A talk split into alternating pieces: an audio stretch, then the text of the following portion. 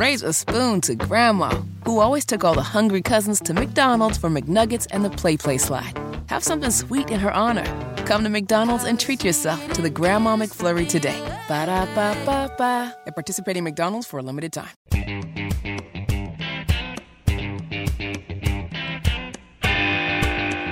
Tony Katz, the morning news.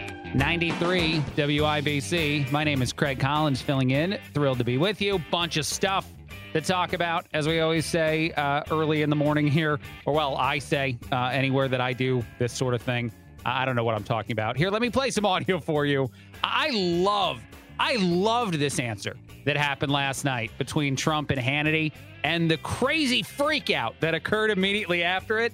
Uh, there's a Rolling Stone article up about how, um, you know, this is Trump just telling the truth and we can all buckle up for the craziness that's about to ensue uh, because he was asked the question you promise all of America, uh, now that the rhetoric is at its like height again against you, and they're saying that you would become a dictator if you get back into the office, you promise that you're not going to abuse your power as the president of the United States. And Trump gave an amazing answer to this question. Here we go issue though because the media has been focused on this and attacking you yeah. under no circumstances. You are promising america tonight.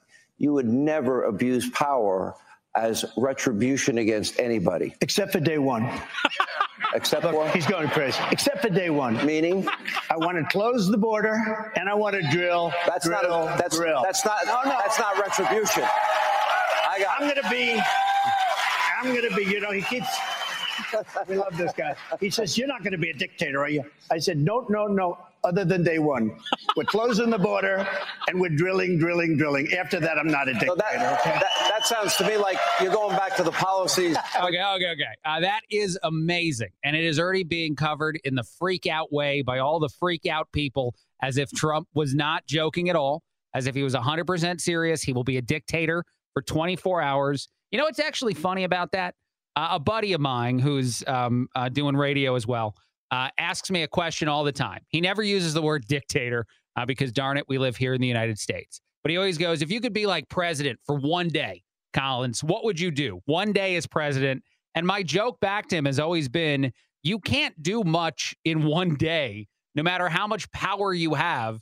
Uh, the ability to have everything overturned by the next person who gets to be president the next day. I've always thought his question was dumb I was like, it just, you can't do that much. And now media is saying, at least left leaning media is saying, we cannot allow Trump to be dictator for the 24 hours. He has told us he will be dictator before he became a regular president. It's a, it's amazing. Uh, it's it's that easy. I, I, don't know why. You know what? I, I was gonna play other audio and do other stuff, but darn it, it's early in the morning. I'm gonna rant on the one topic and then take a break very soon. It's that easy for Trump and no one else in uh, politics on either side of the aisle to be amusing to the side that likes him, uh, the side that at least um, is willing to vote for him, even if you don't like him. But but certainly a lot of people that like him, and then at the same time say exactly the right thing that makes the left so obsessed with him and rebuild the narrative of like we hate him, we hate him, we hate him. We got to do everything we can to stop him to make him all over the place. Uh, that is going to be the zinger of the week or whatever you want to call it, uh, that he claimed he'll be a dictator for one day. Uh, the debate is tonight. No one's going to care and watch that for the other uh, people that are running in that field. I was reading something last night about how Nikki Haley is now truly the one that could, you know, challenge Trump. And what's funny to me about that, not that I dislike Nikki Haley, although I do trust her less than some of the other people. And I think that Vivek has been good at demonstrating some reasons why I should trust her less, even if a lot of people don't like Vivek either. Uh, but I will say this that that they're so far behind. All of them are so far behind that it's it's sort of hilarious uh, to be told that this person is actually threatening or this person is right now because they're simply not. And this is the reason why that Trump is so capable. Uh, you know what? I'll play one other piece of Trump audio, then we'll take a break. Uh, then we'll do other stuff. Uh, but this is him talking about how he does not believe uh, that Biden will be mentally fit to be the politician that he's actually facing in the 2024 election. I ask you when prominent Democratic voices like Maureen Dowd and, and David Axelrod and Van Jones and others are so critical of Joe Biden. And of course, he is struggling cognitively. I can't think of, in the last couple of months, any appearance that he has had where he wasn't either mumbling or bumbling or stumbling or having no clue where to go, where to exit. Now, my question is do you think in 11 months he will be their candidate? I personally don't think he makes it. Okay, I haven't said that. I'm saving it for this big town hall. I've never really. I personally don't think he makes. It.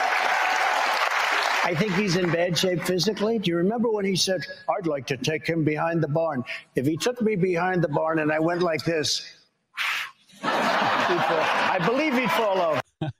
There's something about it. There's something about the way that he he does that. Uh, the you know response, the joke, the whatever it is uh, that even if you don't like him, at least in that one moment, you can't say that he's not entertaining. All right, quick break, a lot more. This is Craig Collins filling in, Tony Katz, The Morning News, 93 WIBC.